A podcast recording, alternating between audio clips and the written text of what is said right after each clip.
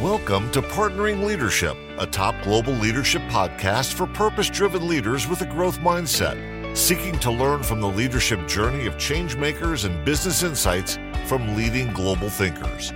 For additional leadership insights and bonus content, visit us at partneringleadership.com. Now, here's your host, Mahan Tavakoli. Welcome to Partnering Leadership. Today, I am thrilled to bring to you a very special episode. Recently, I had the absolute pleasure of joining my dear friend David Gardner, co founder of The Motley Fool, on his Rule Breaker Investing podcast. David did such a masterful job guiding the conversation, which focused primarily on artificial intelligence and AI leadership. I knew it would be of value to my Partnering Leadership podcast listeners, so I wanted to share it with you in this feed. Now, David didn't hold back in our conversation, and he started off by asking me the question I ask every one of my guests, which is about upbringing and its impact. From there, we talked about the strategic implications and operational applications of AI. We also addressed some of the tactical uses of artificial intelligence for executives, teams, and organizations we covered a lot of ground in this conversation, primarily because of David's genuine curiosity and the many great questions that he asked. Now, let me take a moment to tell you about David Gardner, who, by the way, I interviewed for episode 11 of this podcast. So, when you get a chance, listen to that conversation to learn more about David, because I will definitely have him back for his rich insights and deep wisdom, covering new ground with David, learning more from him. He is not only brilliant, but he is incredibly humble. So, with genuine curiosity and a growth mindset, he shines the light on others as he brings value to his audience and community. And I am sure this conversation will also have great impact for you as you're going on your journey of learning and growth looking at ways to implement artificial intelligence both in your own professional development, in your organization, and its potential impact on our communities as well. Of course, as always, I love hearing from you. Keep your comments coming. Mahan or you can leave a voicemail message on partneringleadership.com. There's a microphone icon for that. Now, here's my interview on David Gardner's Rule Breaker Investing podcast on how you can unleash your people and organizations' potential through the power of artificial intelligence.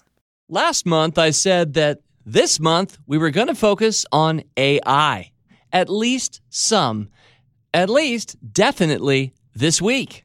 I'm delighted to welcome on board a friend of mine who's spent his career helping think through and solve problems for leaders and organizations, how we can better focus on purpose, how we can ensure we're aligned. How can this organization, for profit, not for profit, your organization, mine, thrive?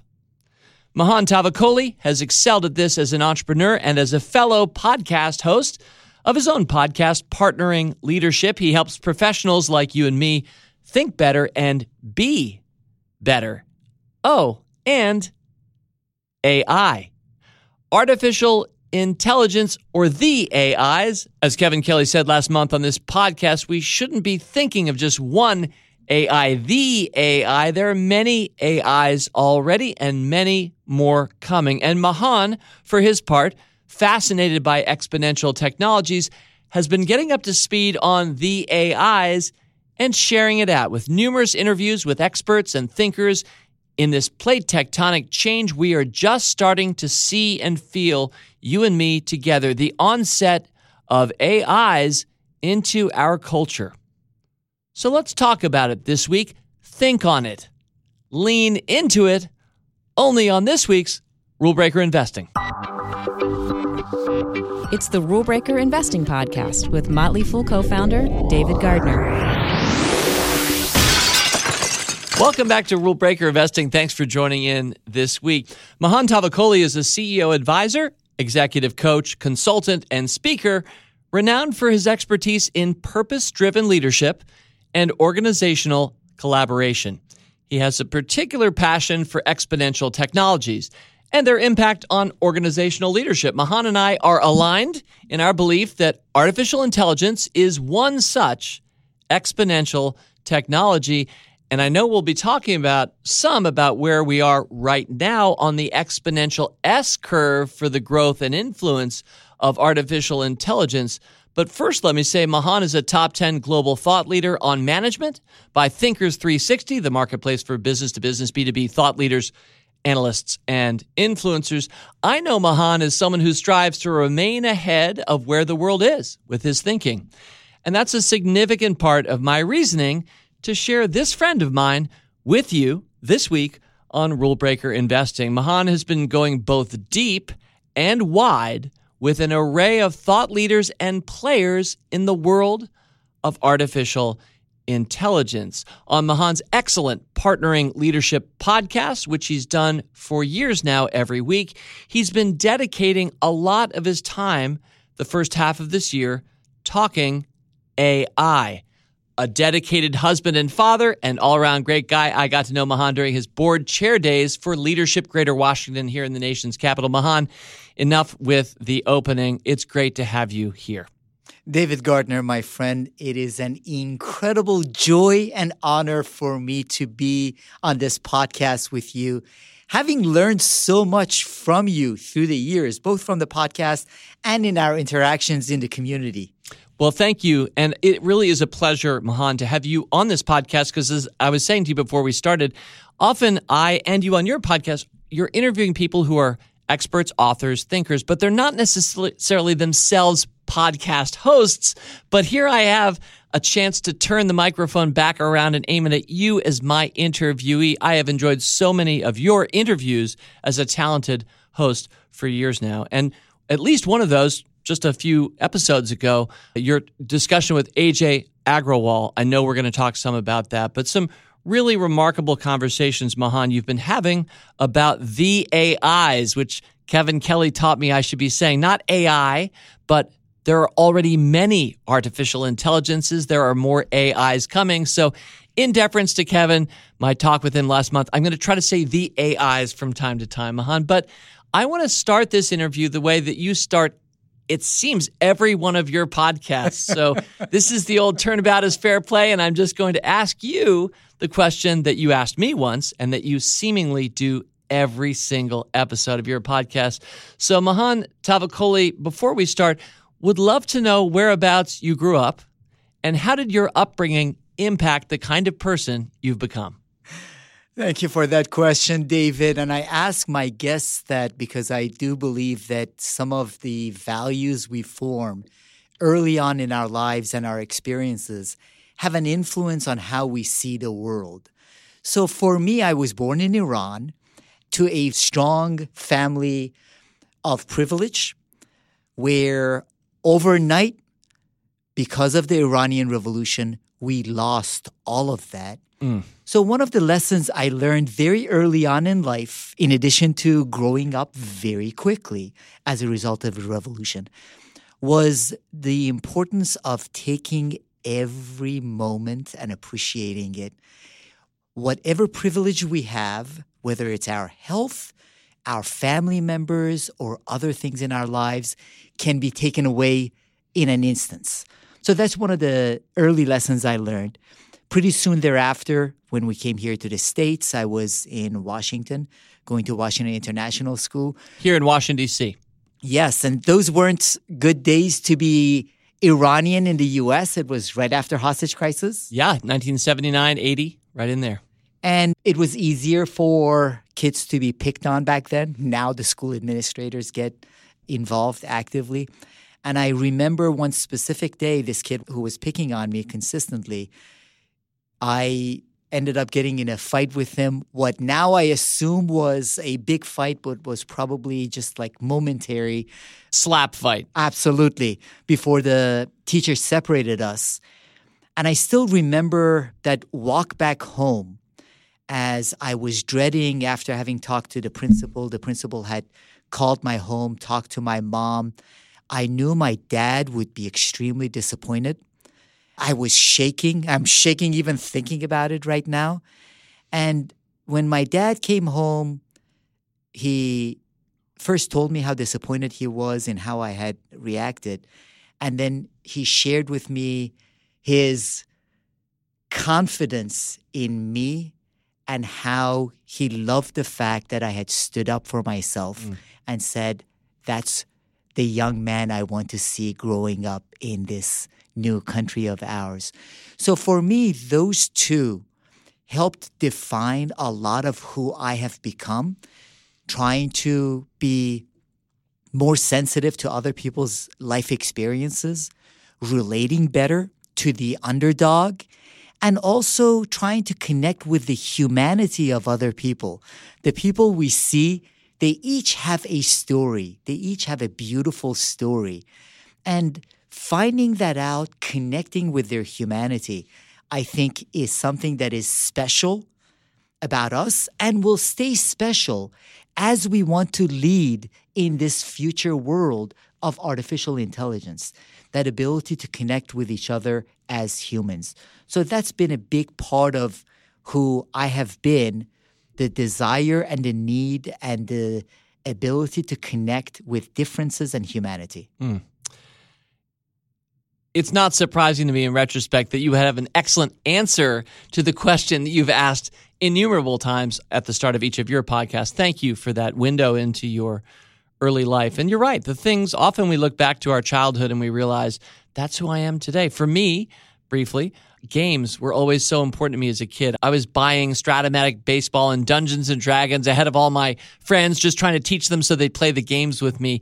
And that's really kind of where I am now in my late 50s. I'm just wanting people to play games with me. It's just that the games count for more. I still play Strat-O-Matic baseball and Dungeons and Dragons, but we also play the game of investing, the game of business, and capital L, the game of life. Not the bad one with the blue and pink pawns and the spinny dial. That game of life's not of it. Hasbro, Parker Brothers, not such a, but the one that counts, the one we're living, that game of life. I think it often is a game. And what I want to say before I want to hear a little bit more about your business, Mahan, and what you're doing today is I would say that the beauty of the game of life is a lot of people think it's either pure competition or zero sum. But you've helped me understand this and a lot of people. The game of life is more often than not a collaborative one where we're playing together against the man or the system and we're trying to win for everybody. And that's something that it took me a while to learn that I deeply appreciate now and that guides my thinking. Anyway, so games. Um, the Iranian Revolution a little bit more important and cataclysmic than Strat-O-Matic baseball. What an amazing background you have. Thank you for sharing that. And Mahan, before we get into artificial intelligence, the AIs, could you share with me just a little bit more about your business background? What do you do? I gave a standard bio for you up front, but what do you really do? Maybe more importantly, how do you do what you do differently than others might? So, most of my career, David, ended up being in training, development, and organizational leadership. I got involved early on in my career in Dale Carnegie Training, eventually ran the operation in Greater Washington, D.C. region, and then went on to start international operations, which were franchises, and helping those grow for the organization. Through that process, I started becoming very familiar with how organizations across the globe work, in part based on the abilities for the leadership to collaborate effectively and tap into their human assets. I saw many organizations that had outstanding strategic plans. They would get a group of smart people in a room and come up with a great strategic plan where a year or two years later they were revisiting the same strategic plan without having made much progress. So my experience at Carnegie convinced me that leadership makes a huge difference to the success of organizations. And that's what I've been doing over the past half a dozen years, in part as a result of my desire not to travel internationally. I was spending a lot of my time on the road. I still remember I was driving on Dulles Access Road. I was going on a trip to Dubai and then India. And for it, I was going to be doing a talk on leadership. And one of the things that I mentioned about leadership is that more than anything else, leadership is the example we set. So when you walk into an organization, it doesn't matter what values they put up on the walls, what is in their shareholder letter, how are people behaving? What you can see, those are the values of the organization. So as I was reflecting on this talk that I was giving, I was thinking about if people saw my life, what are the values they would say that Mahan has? International jet setter and man of mystery, a handsome fellow as well.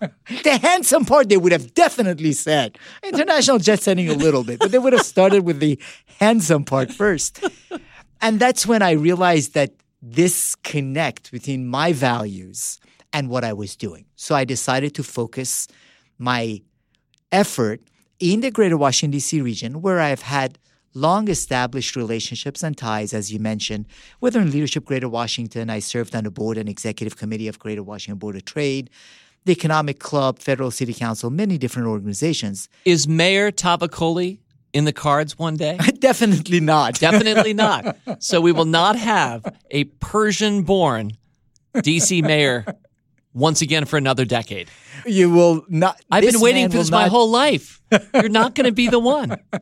no, no, no. Politics is definitely not for me. Like you, David, I say it as I see it, which is why then I was able to be of value to CEOs. Mm. There are different approaches to coaching and consulting. Questions are really important. Warren Berger, you've had on yeah. your podcast as well I love his focus on questions, and questions beautiful questions. The answer and asking beautiful questions. That's a big part of coaching.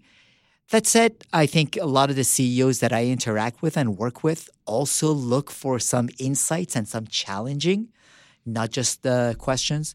So I transitioned my work to mostly focused on regional clients and organizations, working with the CEOs and the leadership teams in getting them aligned around effectively executing their strategy. Not just coming up with a strategic plan, but the execution of it. Mahan, I don't think I've ever asked you this before. I'm about to ask you what's your motley. Longtime listeners will know that's one of our catchphrases here at Fool HQ. One of our core values at the Motley Fool is your motley. Now, motley, of course, was the garment worn by jesters of yore, that ragtag quilt. You see it on the Joker cards and 52 card playing decks, that garment. But whenever somebody new comes into our lives, a new employee, let's say, I'll say, What's your motley? What is the unique word or phrase that kind of describes you've just sewn your patch onto our quilt? And it's a unique color and a unique shape. And so this is not practiced on your part. I'm asking this off the cuff, but What's your motley? I see myself as a mirror, David. Mirror that reflects the beauty and the strength that individual leaders have. And oftentimes they are unaware of it. And beauty that helps them tap into the humanity of others. So after my opportunity to interact with lots of CEOs and senior executives, I could tell you that the vast majority, almost all of them, are beautiful human beings. However, in instances, their approaches, their behaviors didn't reflect their humanity and their beauty. I serve as a mirror so they can see that beauty in themselves and lead others with the kind of humanity that they deserve to be led with. That was beautiful. Thank you. And we do both like beautiful questions, but you just gave a beautiful answer. Well, Mahan, we're about to get to the main event, but before we do, let me just ask you if I wanted to learn more about you or find out how to work with you, and I have access to the World Wide Webs and the AIs, how would I find you? Nowadays, it's pretty easy to find people, David. mahantavakoli.com. Anyone that can't spell that, I am on LinkedIn. Partneringleadership.com also has a link to my website. Excellent. Thank you, Mahan. All right. Mahan, you've been surveying experts and thinkers for months now, providing you dear sir, and your listeners with a wide look. And I said a deep look as well, wide and deep look at the potential futures of, yep, the AIs. um, and that was all the excuse I needed to invite you on this podcast because I think you're going to help each of us, and we're all each muddling through. We need a mirror. We also need somebody who's looked maybe more deeply into the future through the eyes of many others and can integrate those thoughts and help us, common fools, start to piece together what's been happening in the world, Mahan, what is already right now happening in the world, but also where we're going in the world of artificial intelligence. So that is what we're doing. That is why I'm having you do it with me. And if I and my listeners are Dante this week, then you are our Beatrice, Mahan. And so let's get started. And I wanted to start by asking you how did your interest in artificial intelligence come about? About five years ago, I read a book that I think was recommended to me, David, by Ajay Agrawal. So wait, the book was by Ajay Agrawal, or, or, did Ajay Agrawal make the recommendation of the book? No, no, no. The book was by Ajay Agrawal. He would have recommended it himself. He would have recommended. If he'd known you, yes, he would have recommended his book. if he had seen my handsome picture, he would have said, "I have to recommend my book to that guy." But regardless of how it came recommended to you, you read that book. Yes. And, and what's the title again? Uh, the title of the book is Prediction Machines, and Ajay does an outstanding job with his co authors talking about artificial intelligence in a way that someone without a heavy technical background can understand. And in reading his book, I saw that this can be transformative, both in the way we work and in the way we live. Pretty soon after that, as I was researching artificial intelligence, I ran across Paul Daugherty's book. Paul is Chief Technology Officer of Accenture, and his book was Human and Machines. And Paul talked about the power of these machines, artificial intelligences, mm-hmm. as you call them, based on Kevin Kelly, will augment how we decide and how we do our work. So that started my fascination with artificial intelligence. I have to add a third author whose book transformed my thinking.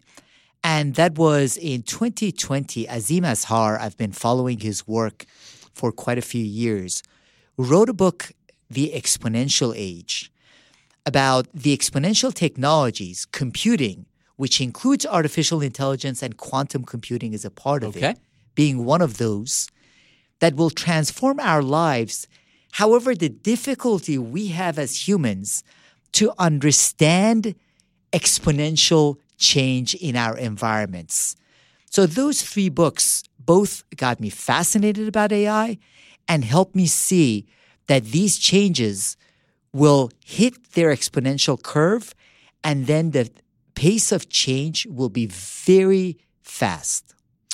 And just to jump forward a little bit, we're going to go back from this forward point we're jumping to, but I want to jump forward briefly because, Mahan, it is your conviction that we are roughly where within the exponential curve narrative of artificial intelligence right now? So, on the exponential curve, there is an elbow, which is the point when that hockey stick moment, the hockey stick moment when things really pick up. I believe we are at the early stages of that, where now we are seeing some of the applications. It's going to take a few years for organizations to fully embrace these AIs and the different technologies. But as they do, the pace of change will pick up a lot faster. And that's the important thing about the hockey stick. If you're viewing it from left to right, you've got the blade of the stick with the puck on the far left. And so we kind of meander sideways for a little while. And that certainly has been happening, Mahan. Whenever we've talked here at the Motley Fool about um, artificial intelligence and what will it mean for stock picking, at least I hope this isn't an old man crank point I've made, but I continue to make this point that I, as a stock picker, and anybody who's picking their own stocks, and a lot who are listening to us right now are those kinds of people, We've been competing against algorithms, artificial intelligence, neural networks, all manner of different ways that people have cranked up their machines over more than a couple decades at this point, trying to beat the market. Often, in my experience, Mahan, they're doing it in a very short term way. I have yet to encounter people who are really dialing AI toward maximizing long term returns. That's a little harder to do because you have to let long periods of time happen to have enough data to feed in, although you can look back and grab back data. But anyway, I feel as if eh, the AIs have been out there for a long time, but I would say, and you let me know if you agree, ChatGPT and making it accessible via chat, even better than Google interface, has all of a sudden taken us to the point where we're starting to go up the stick fast, the handle. Absolutely. I think ChatGPT did that for a lot of people, including me, including some of the people I've interviewed who have been deeply involved in artificial intelligence. They were surprised at the power of ChatGPT mm. and the potential of generative AI. I would say, though, AI has been more transformative in our lives than many people assume already. So you mentioned Ajay Agrawal, and he gives an outstanding example in his book of how the taxi cab drivers in London, they had to go through the knowledge test, would take them three years to go through the knowledge test. Navi AI, which would help the taxi drivers, would make the least effective or the newest taxi drivers 7% more efficient. But all of a sudden, you had Uber.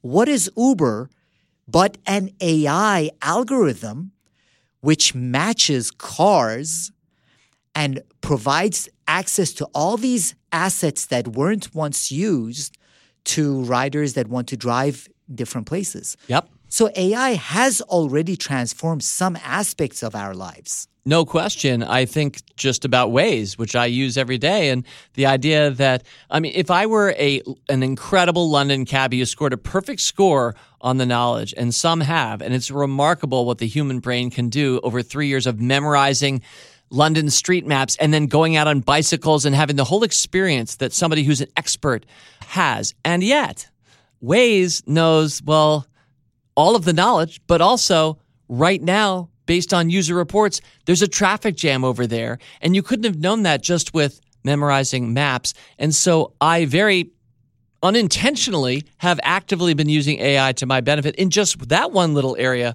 of my life. And I'm not a professional taxi cab driver or Uber driver. There are so many examples, probably, Mahan. We don't need to go that much deeper here, but do you want to give anything more in that direction? They've been with us all along, is the theme of this part of our conversation. And my point on that, David, is that that's the kind of augmentation we will see more of in the work environment on one level impacting systems. So Uber impact the system of taxi drivers. You no longer needed three years to go study all the streets in London to be able to get from point A to point B. On the other end, augmenting the intelligence of all those other individual Uber drivers that can now drive not only from point A to point B, but avoid the traffic jams that the traditionally trained drivers would not have been able to do. So, artificial intelligence, in augmenting our intelligence, will allow us and enable us to do things we wouldn't have normally been able to do. It's not just replacing, it's augmenting.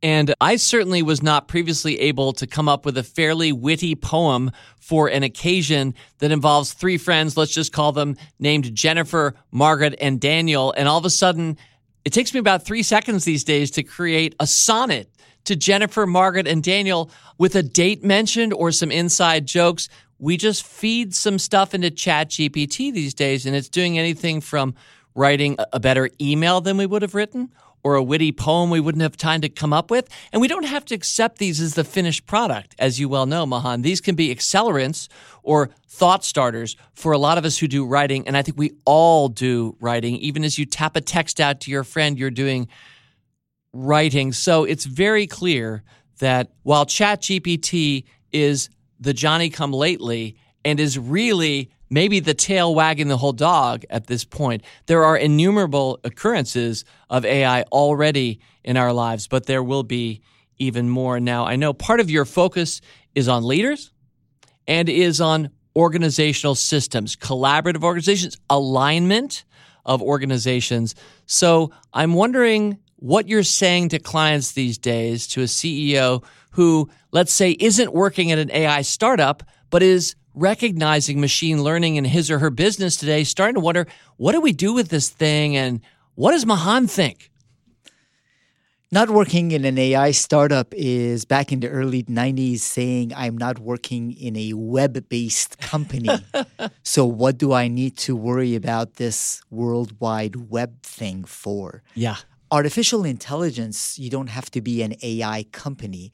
All of our companies and organizations can use it and will be impacted. So, part of what I'm mentioning to the CEOs that I'm working with and senior leadership teams is there will be strategic implications of AI impacting almost all organizations, especially knowledge driven organizations. So they should be looking at the strategic level. Additionally, there are operational efficiencies that can be gained. Think about this, David. Lots of organizations have incredible amounts of knowledge spread out whether it is on their PDF documents or in their intranet.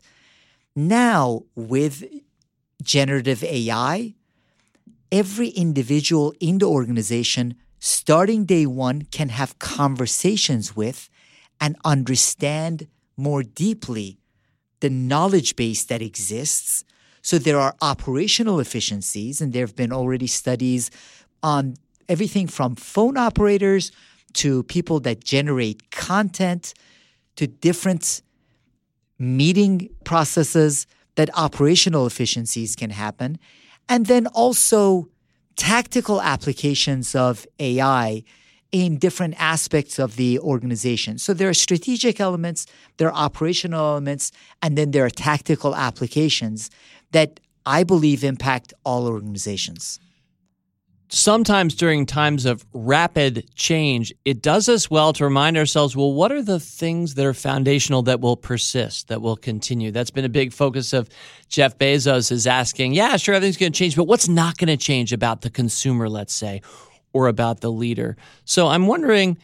I know purpose is something you think a lot about in purpose driven leadership. I'm assuming AI might make your purpose smarter, but it's not about to replace purpose in organizations. Maybe it augments, but give me some thinking there within the realm of purpose, Mahan. How is AI, if anything, changing that? Actually, to your point, David, before tackling AI projects, understanding the organizational purpose and grounding mm. in organizational purpose becomes really important.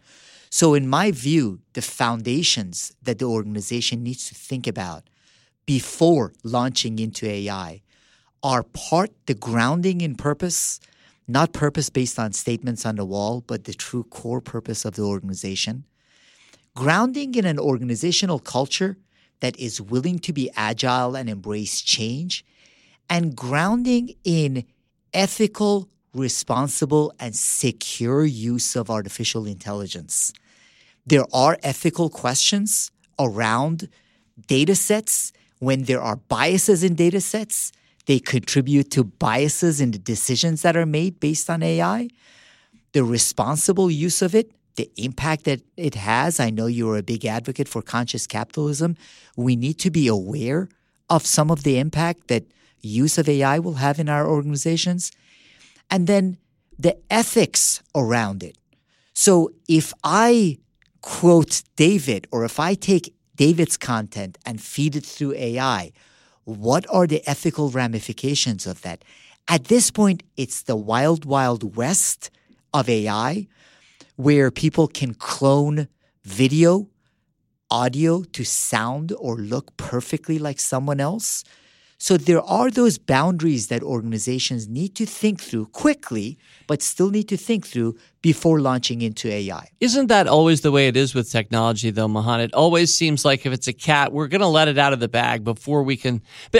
And I, not to be too cynical about this, but if we required of every new disruptive, potentially exponential technology that it be pre cleared at a legal and governmental level, I'm not sure we would have seen much innovation over the course of our lifetime. So, for better, sometimes for worse, it always feels like the law, government, and society are going to have to try to catch up and deal with whatever new technology has shown up. Now, we've clearly already been seeing that, and some forward thinking leaders well known people like Elon Musk, and then a lot less well known people. Some of the academics that are really the most rigorous thinkers about AI have already been calling out ahead of this revolution, saying, hey, let's be careful here.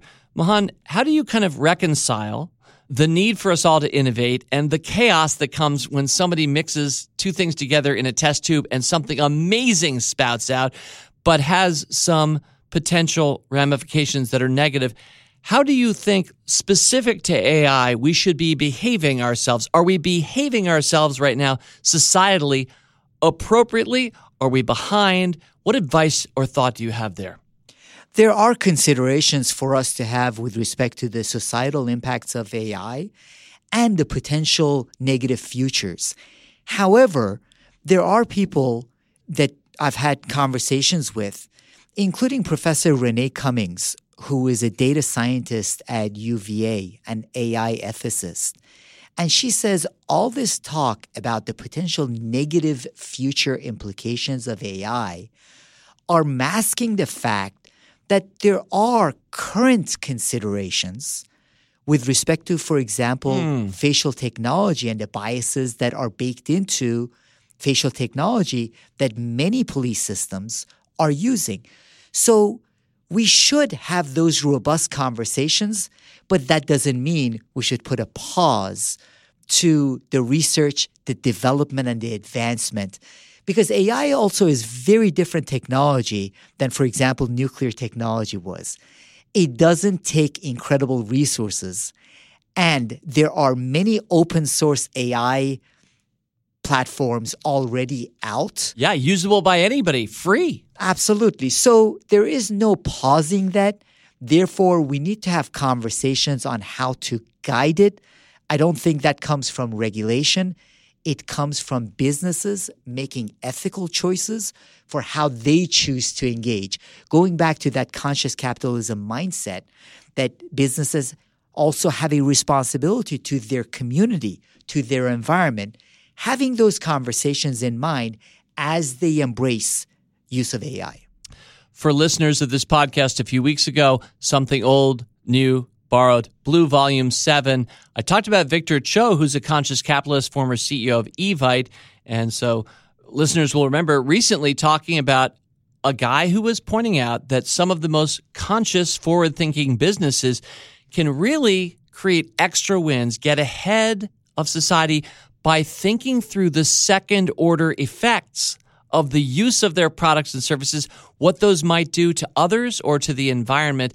And if, in particular, the leadership of those companies recognizes the potential for social media to cause depression or AI to lose jobs, to get out ahead of that, acknowledge it, begin to spread awareness of it, and what a win sustainably that will be for the leadership teams that get that. Mahan, I'm curious within this world of AI, which by the way, still so early, and I don't want to make you sound like you have all omniscience here because no one can keep up with all that's happening. But are there one or two organizations that you think have distinguished themselves positively by thinking through and putting out there what they're working on and why it might be troubling and why we need to guard against it?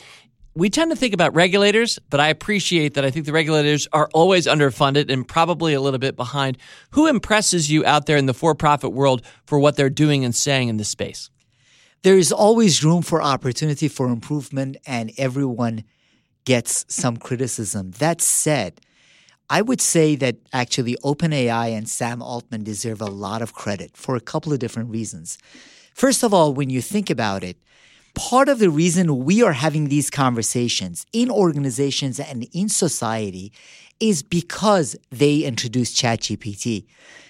Generative AI is one small part of all the AI that is developed all around us that is being used by organizations, whether when they are hiring people or when they are choosing where to invest or what products to introduce. So Number one, what OpenAI did and Sam Altman did is get the conversation going on AI, the potential impacts of mm-hmm. AI, so policymakers can also engage with it.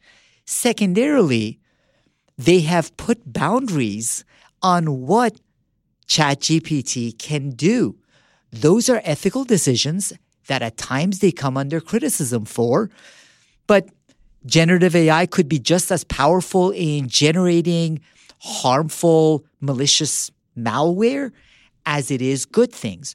So I would say OpenAI has done a great job in introducing generative AI to the broader world and starting the necessary conversations. Right now, Sam Altman is going around the world and talking about it. And one final point about him, and I don't want to make him into a hero. However, he does seem to be driven by the right intentions. And as he mentioned in front of the US House, he doesn't have any stock ownership in OpenAI. He doesn't get paid from OpenAI. He truly believes OpenAI will be able to achieve artificial intelligence and take humanity forward. And he wants to play a role in that. So he has the right intentions. And I think OpenAI has done some of the right things. There is room always for criticism, but I admire what they have done thus far. Well, speaking of OpenAI, ChatGPT is its product. It's something that you use every day. I have conversations with ChatGPT all the time. It's something that I use just about every day. You and I might be, this would only be my fault because I'm the host. You and I might be guilty of assuming everybody listening to us knows what ChatGPT is. But my guess is a fair number of listeners aren't quite sure what we're talking about. So, Mahan, could you briefly feel free to be the 60 second elevator pitch man for why you think people listening should get a free account and start using ChatGPT for those who haven't even heard of it yet, let alone started using it? A study came out a couple of weeks ago that less than 14% of Americans at this point have experimented with ChatGPT. So you are right, David, Huh. to point this out. Many people have heard of it but have not experimented with it. I would encourage everyone to set up a free account. There is no need for GPT 4, GPT 3.5. Set up a free account. Right. The present version 4.0 is accessible to those like me, I assume you, who are paying a premium around $20 a month to subscribe. But one software version ago, 3.5, is out there to be used for free as Which is- much as anybody wants to. Which is as powerful, and some argue that is even better than 4, but that's a we won't pick nits. different story. Yes. And I would encourage people to experiment with it. First of all, OpenAI has a page on prompting which tells you Ah. how to give So better I haven't seen that yet myself, but one of my big takeaways as a regular user is it's quality in, quality out, garbage in, garbage out. So it is so often the prompt, what you're typing in. And I didn't know there's a helpful one page starter guide. they have that. It's an easy read. And to your point, David, I've had clients and others where I've told them about ChatGPT. They play around with it. They say, well, it gave me a couple of cute poems, but that was about it. And that's where I have to encourage them to experiment more with it. Mm. The prompting guide from OpenAI is plenty. There's no need to read books or anything else on that. And then you can have conversations on specific issues and go deeper to understand the potential power of it. So, for example, if you're interested in AI, you can say, ChatGPT, what do you think are the potential implications of AI on employment over the next three years? You get a response. The beauty of it is, it's not like search when you get a response, you can ask for clarification. So if ChatGPT says some jobs might be replaced, you can say, What jobs do you think will be most likely to be replaced? ChatGPT would give you a response. Let's say it would say, Jobs where people create content content creation, or coding, you can ask what could be potential jobs that would be created. So you can have a conversation back and forth and see the power of the technology. I had a conversation recently with Tom Taulli, and he has written a book on generative AI, which he had started before ChatGPT, and he is longtime Motley Fool writer, by the way. Keep oh, going. outstanding. Yeah. I love Tom, and part of what he was saying is, in essence, these generative AI models like ChatGPT, they guess what word comes next, and they are doing thousands of dimensions of deciding what comes next. Yep. So there is lots of logic that goes behind it in conversations like this. So you get a sense for yourself about the power of it. One more thing for the listeners to try out. When you limit the scope of the conversation, then you see the true power of generative AI. So when you give it a PDF or you give it a specific article and ask questions about it, then that becomes a lot more powerful. Because one of the concerns that some people have mentioned is that when ChatGPT doesn't have an answer, it comes up with an answer, a term some people call hallucination. However, when you give it specific content, you can have conversations on that specific content that it doesn't hallucinate about. So you see the power for yourself, and this can be applied to all facets of how we live our lives and how our organizations operate. Running underneath ChatGPT are numbers, ones and zeros. That's what drives computers. Pretty much always has been from the beginning. And my understanding is that every single word in English has a number associated with it. And what drives ChatGPT to invent that witty poem for your next occasion that you, in quotes, wrote yourself is just, well, after number 346, which keys to the word you just typed in, typically words 1, 498, 3,738, or this other one come up and it just starts processing numbers like that. The good news is it's right enough of the time and it's helpful enough of the time that clearly it is adding value. The bad news is sometimes one of those probabilities leads it to a word or a phrase that may not be entirely accurate. By the way, I've noticed I can ask it sometimes for what its source is for a fact or the material it gave me, and often you'll get a pretty good answer there. But it's fascinating to think, and it's also helpful to be reminded that it's all about probabilities of what might come next. And while we tend to see it words and it wants to be as anthropomorphic as it can be, it wants to be as friendly and Alexa like, Siri like as it possibly can. The reality is there's a lot of probabilities. And in Ajay Agrawal's book, which you've read and I've not, but I love your podcast with him, he talks about how what's really happening is predictions are getting a lot cheaper. In a sense, ChatGPT is predicting what word should come next. And it's basically free or seemingly free. That's really cheap. But making predictions more broadly, forget about ChatGPT, about what's going to come next in the weather or what's going to come next in this industry, this is at the heart of a lot of the AIs. And Mahan, I'm assuming you agree with this, and you've gone more deeply than I have here, but I learned this from you and Ajay, and I find it fascinating the notion that economically what's happening is that the cost of making predictions, maybe slightly better or more accurate predictions, that cost is about to come down dramatically. David, that one point can revolutionize businesses and our decision making. You just made a brilliant point. It's Ajay Ajay's through your podcast, but it is a brilliant point of his. The fact that there are so many things in our lives and in our businesses that are dependent on more accurate predictions. Forecasting. Forecasting. The bean counters.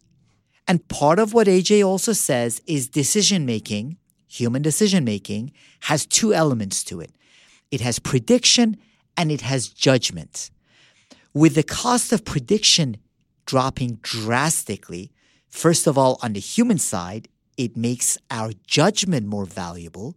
Secondarily, this prediction impacts all sorts of decision making with organizations, investments that organizations make. And then one other point about it is that complements to prediction also then become more valuable. Part of the point that he makes is that when people start consuming more coffee, then you think about it, what are the complements? Well, they're going to use more cream and more sugar. They shouldn't use sugar, but it's okay to use milk. we will urge them not to use cream. You don't need to put sugar in your coffee. Am I right? It's not helping you, it's not helping the coffee. David, my undergraduate degree was in human nutrition, and I did graduate work specifically on sugar's impact on human physiology. Was I right about that? Absolutely. Okay. now, I'm not going to be too much of a stick in the mud here. I used to have sugar in my coffee, but then I started reading about sugar. And I have to admit, Mon, I have so many boxes of hot tamales right there in my study. I eat a lot of sugar, so I'm not holding myself up as an example. But more importantly, back to your point. So the cost of complements. The mug industry goes crazy. Yes. So that's just one concept which is why I love Ajay's work and I love his book, is that we can be dismissive and think about it. Aha, uh-huh, cost of prediction goes down, or spend hours and days thinking about when cost of prediction goes down as it is drastically going down. What are the industries it influences? How will it influence how we run our business? Let me ask you about jobs because that comes up all the time, Mahan. Are jobs going to be destroyed by artificial intelligence? Absolutely, jobs will be destroyed and jobs will be created. Created. Which is why this is a wonderful time for your listeners because this is what they are doing, David. They are choosing on their drive, on their walk, in their office to listen to you. So they are choosing to learn when they could do other things. By all means, watch all the Netflix series you want. But this is a great opportunity for us to learn at a faster pace, which is part of what I encourage all the executives that I work with, whether it is experimentation, as we were talking about with ChatGPT, some hands on, and then constant learning, unlearning, relearning. This is a beautiful time for humanity because all the routines that are boring and should have been given to robots. All the processing that doesn't take any brain power will be done by machine learning, artificial intelligence, allowing us to use our brains, our judgment, and requiring us to learn and relearn. It's no longer enough that we went to high school, college, graduate degree, doesn't matter. We need to constantly relearn experiments in order to tap into those future jobs. Do you think the educational world sees this and is it getting it? We're swimming away briefly from our business focus and starting to think about society a little bit. You and I both have kids, different ages, high school, some have been through college. Do you think that high schools see and get this?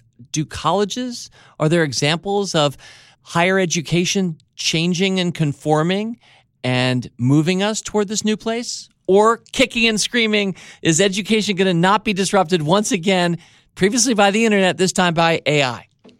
I've had conversations with a couple of brilliant professors, including some episodes that will be coming out in the future, where they understand the huge trouble that the education system is in, including colleges, most especially mid tier colleges. But those are legacy organizations that have a very hard time to change. I think over the next couple of months, as Khan Academies, Khan GPT, they've been working with ChatGPT. Okay.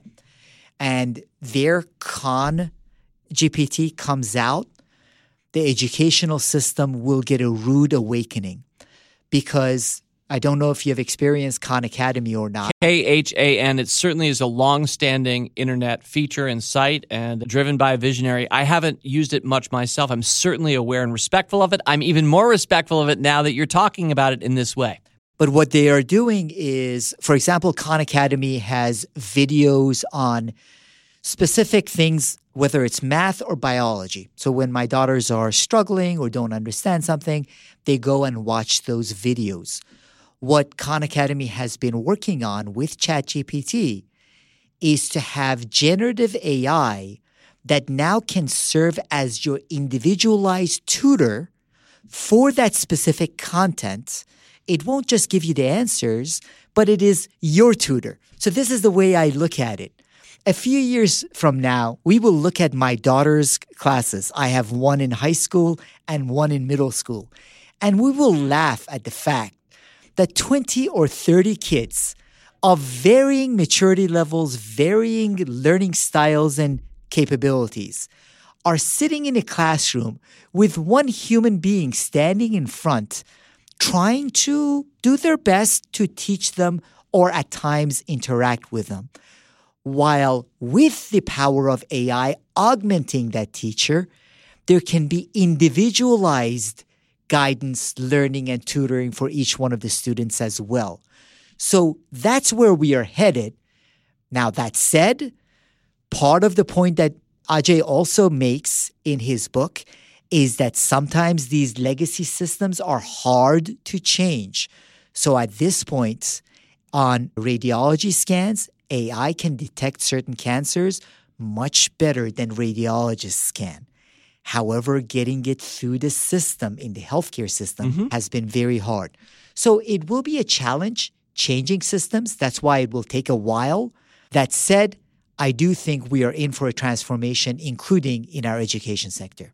Mahan, I'm about to ask you since you are an expert in leadership coaching and in thinking about alignment for organizations and organizational effectiveness. So I would love to hear from you maybe a couple of thoughts for our listeners, many of whom work in organizations or lead organizations. So that's going to be so helpful. But before we get there, I'm just reminded that last month, Kevin Kelly on the podcast to talk about it one more time said, you know what ChatGPT is? It's our intern.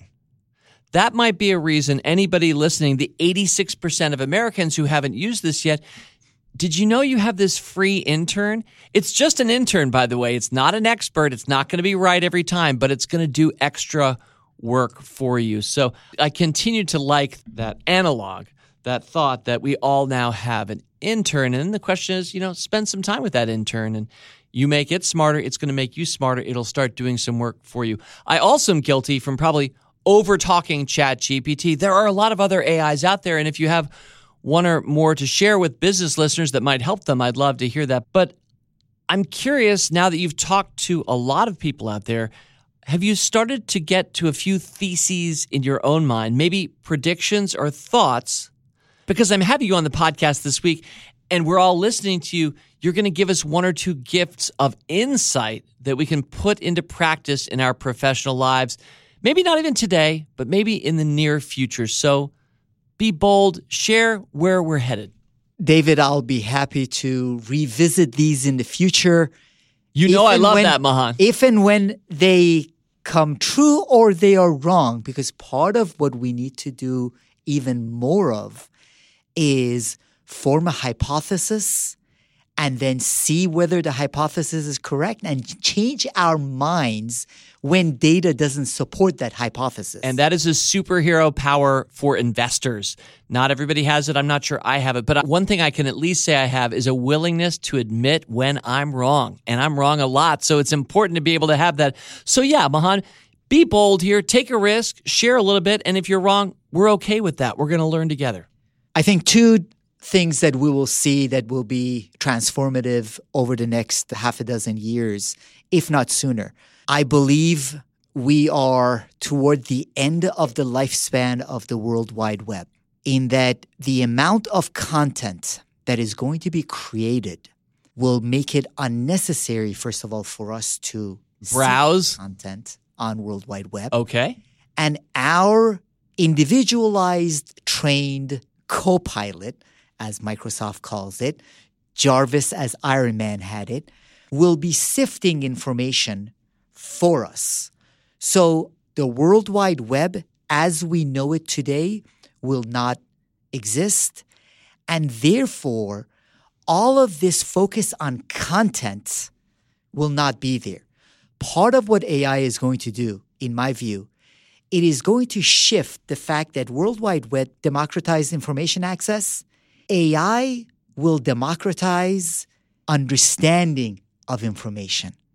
We no longer need to access the information, we can get the answers. So that will disintermediate the World Wide Web. That definitely qualifies as a bold statement. And that's what I wanted from you, Mahan. You are delivering. It, it, do you have a second one in you, or do you want to rest right there? While I'm at it, let's go. what putting else? It, putting it all on the table. I believe we will see multi billion, quite possibly trillion dollar companies that will have half a dozen or dozen employees at most. AI is making it much more possible for very smart, hardworking people to be able to tap into its power to do a lot of different things. There are examples of uh, tools, AutoGPT and others that are right now very clunky, but in essence, where you give the tool a task assignment and it tries to carry out on it. I think over the next few years, that's going to become a lot better. Therefore, enabling a few people to be able to run an effective, highly profitable organization.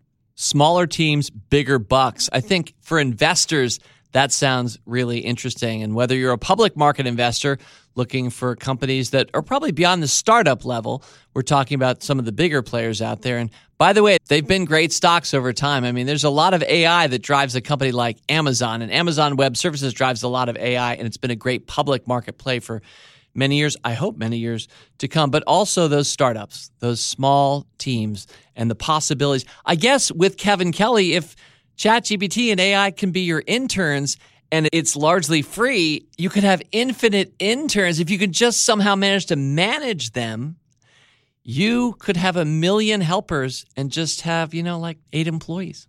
Yeah, with respect to, for example, ChatGPT and the interns, I love that analogy that Kevin Kelly. I don't mean to overstretch it, by the way. I wouldn't say Kevin would either. Keep going. Those interns are getting a lot better really fast. Let's keep that in mind. That said, at this point, I think it's a great analogy because as people go on ChatGPT and work with it, keep in mind the same way you train an intern, you can train ChatGPT on your style and your language. Yeah. So you ask me, what are some of the things you do? Here are a couple of things that I do with ChatGPT. Please. I feed ChatGPT some of the content I have written and I say, learn this style so ChatGPT can write content in my voice. Not in Shakespeare's voice, that's really nice, Uh huh. but in my voice. So this is an intern that learns to act and behave and speak like me. That's one. Another one is that a big challenge that I see in many senior leaders, David, is that as we get more experience and move up in organizational hierarchy, our blind spots tend to grow because people tend to laugh at our jokes more. we are more convinced of our own decisions because obviously we made some right decisions that contributed to our success. So our blind spots tend to grow. One of the things I do with ChatGPT is when I have a thought for a business or could be an article, mm-hmm. I post it in ChatGPT and ask it to give me the counterpoint to that. Fun. How would you argue against this point? Poke me. Absolutely. And that helps me understand better how I can strengthen my argument or what are different ways of seeing it. One final thing ChatGPT is outstanding at thinking about potential strategies of organizations. So the more specific you are, the better the information. If you say, just tell me about a business in an industry, how it's going to be impacted, that's not helpful. But if you say to ChatGPT, you are an electrical company with 300 employees in the greater Washington, D.C. region, and this is your product lines, and you're looking to enter a new market or you're looking to add new products, what would you consider? Then ChatGPT would give you a great list. Will some of them be throwaways? Absolutely. Will a couple of them be things you wouldn't have thought about? Quite likely. So you can use it as a mental sparring partner rather than something that just writes cute poems, which it does. The way you're using and talking about ChatGPT further persuades me that all of us should be making at least some use of it now. It is free. Many will still not have heard about it a year from now. It doesn't happen overnight, but it is advantageous. And to think that some of us are either ignoring that advantage, that free resource, or possibly in some ways being undermined by it at a business level if others are out there using machine learning and you're not we're not even going to go there with the conversation but this does trigger a little bit of cynicism sometimes about it seems in some ways every company is in quotes working on AI or has a machine learning initiative.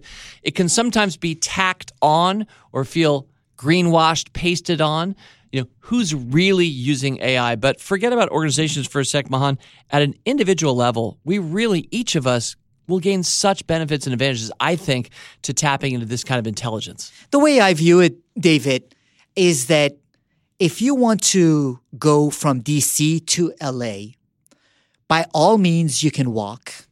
I love biking. I don't think I can easily bike between DC and LA. I could bike. However, someone that drives a car gets there a lot faster, and someone who chooses to fly in a plane gets there a lot faster. These tools are tools that will help us achieve our goals a lot more efficiently, a lot more effectively. And the people that experiment with them, use them, will be the ones that will benefit from it. So it's, as you mentioned, it's available for free. Play around with it, but don't be happy with the first response that you get. I've seen so many people yeah. that get a first response and they're like, well, this is not what I was looking for, wasn't good enough. Learn to play with it like any other sport game that you play. You need to put the reps in. Absolutely. And I think this is something that will be truly transformative in our lives. And we are at a perfect point to take advantage of this wonderful opportunity that will give us the opportunity to build our cognitive capabilities and take advantage of that through use of AI. Before I let you go, and by the way, Mahan, thank you for visiting Fool HQ Studios. Even our own employees don't often come into the office every day. I'm not in the office every day, but I really have appreciated the face to face with you here in the studio. So thank you for being present in every way this week with us on Rule Breaker Investing. Again, I think I'm guilty of over talking ChatGPT. There are other AIs, there are other tools, other experiences that listeners might want to consider having working in organizations or personally. Mahan, give us one or more additional resources we could look into that aren't ChatGPT. There are a couple I will recommend, David. And by the way, I'm sure the same thing is for ChatGPT. No association with these organizations. Uh huh. Sure. Right? Yeah. So appreciate that. One of them that I use with all of the teams that I work with is Fathom. There are a couple of others that are similar to Fathom, which is in essence a tool on Zoom that you can use it transcribes meetings, mm-hmm. it summarizes meetings, it highlights who spoke how much, it highlights the sentiments that people had at different points in the David meetings. talked way too much and was a real downer. Sometimes you don't want to look at that. But I've had some fun with leadership teams in looking at this and it makes the information accessible and searchable afterwards. I mean, think about the knowledge that comes from that. And secondarily, there is PDF GPT There are different versions of it. The one I use is PDF GPT. PDF GPT? Yes. Yep. And what you can do is you upload a PDF. Mm-hmm. You can ask questions. You can interact with the PDF. You can find out what are the most important insights in here. What would you disagree with? Same thing. So a lot of these are built on top of OpenAI's API, but they make interactions a lot easier. So those are a couple that I've used with my clients. They can learn to use them. I mentioned one other thing there, David, is that Google is rolling out AI in their Google Suite, and Microsoft has also started rolling out Copilot AI in their suite. Use the tools because now you can go to Excel and have conversations with Excel. You no longer need to know how to write macros. Oh my God, back Amazing. to my MBA days. you can use simple language with Excel. It is incredible. Hmm. You can use language to create PowerPoints. If you want to go outside of PowerPoint, Tome is a great tool that you type your presentation or put in the one page of the presentation, it creates the presentation for you.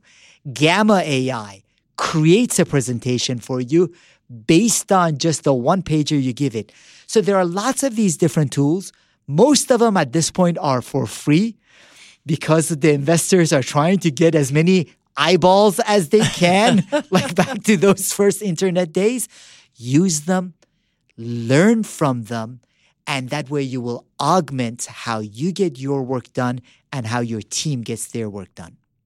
And I probably could have ended the podcast right there. That was almost a mic drop moment, Mahan, but I don't want to let you go. I'm having so much fun learning. I'm going to just ask you one kind of final summarizing question.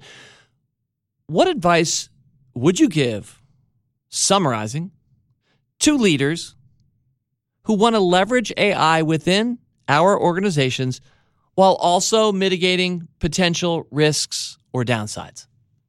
This is a beautiful opportunity, David, for all of us, for that excitement of a growth mindset to learn to augment our cognitive abilities with AI and a powerful point enabling us to connect back with our humanity because AI will not replace our humanity to connect with other people. So it's a great moment for leaders who are willing to learn AI and double down on their humanity and the humanity of the people they're leading. He's a wonderful podcast host himself, in addition to his business acumen and his business partnering leadership. Mahan is your regular weekly podcast, which I've enjoyed. Keep up the great work. Thank you so much for joining with Fools and Suffering us gladly this week on Rule Breaker Investing. And I hope to have you back because I bet we're going to get some questions and people who'd like to learn some more from you. That would include me as well. Mahan Tavakoli, thank you. David Gardner, an absolute joy being with you. You have been listening to Partnering Leadership with your host, Mahan Tavakoli. If you enjoyed this episode, please leave a rating and review of the podcast on your favorite podcasting app and forward the conversation to a friend or colleague so you can help more people discover their purpose, grow professionally with meaning, and have a greater impact.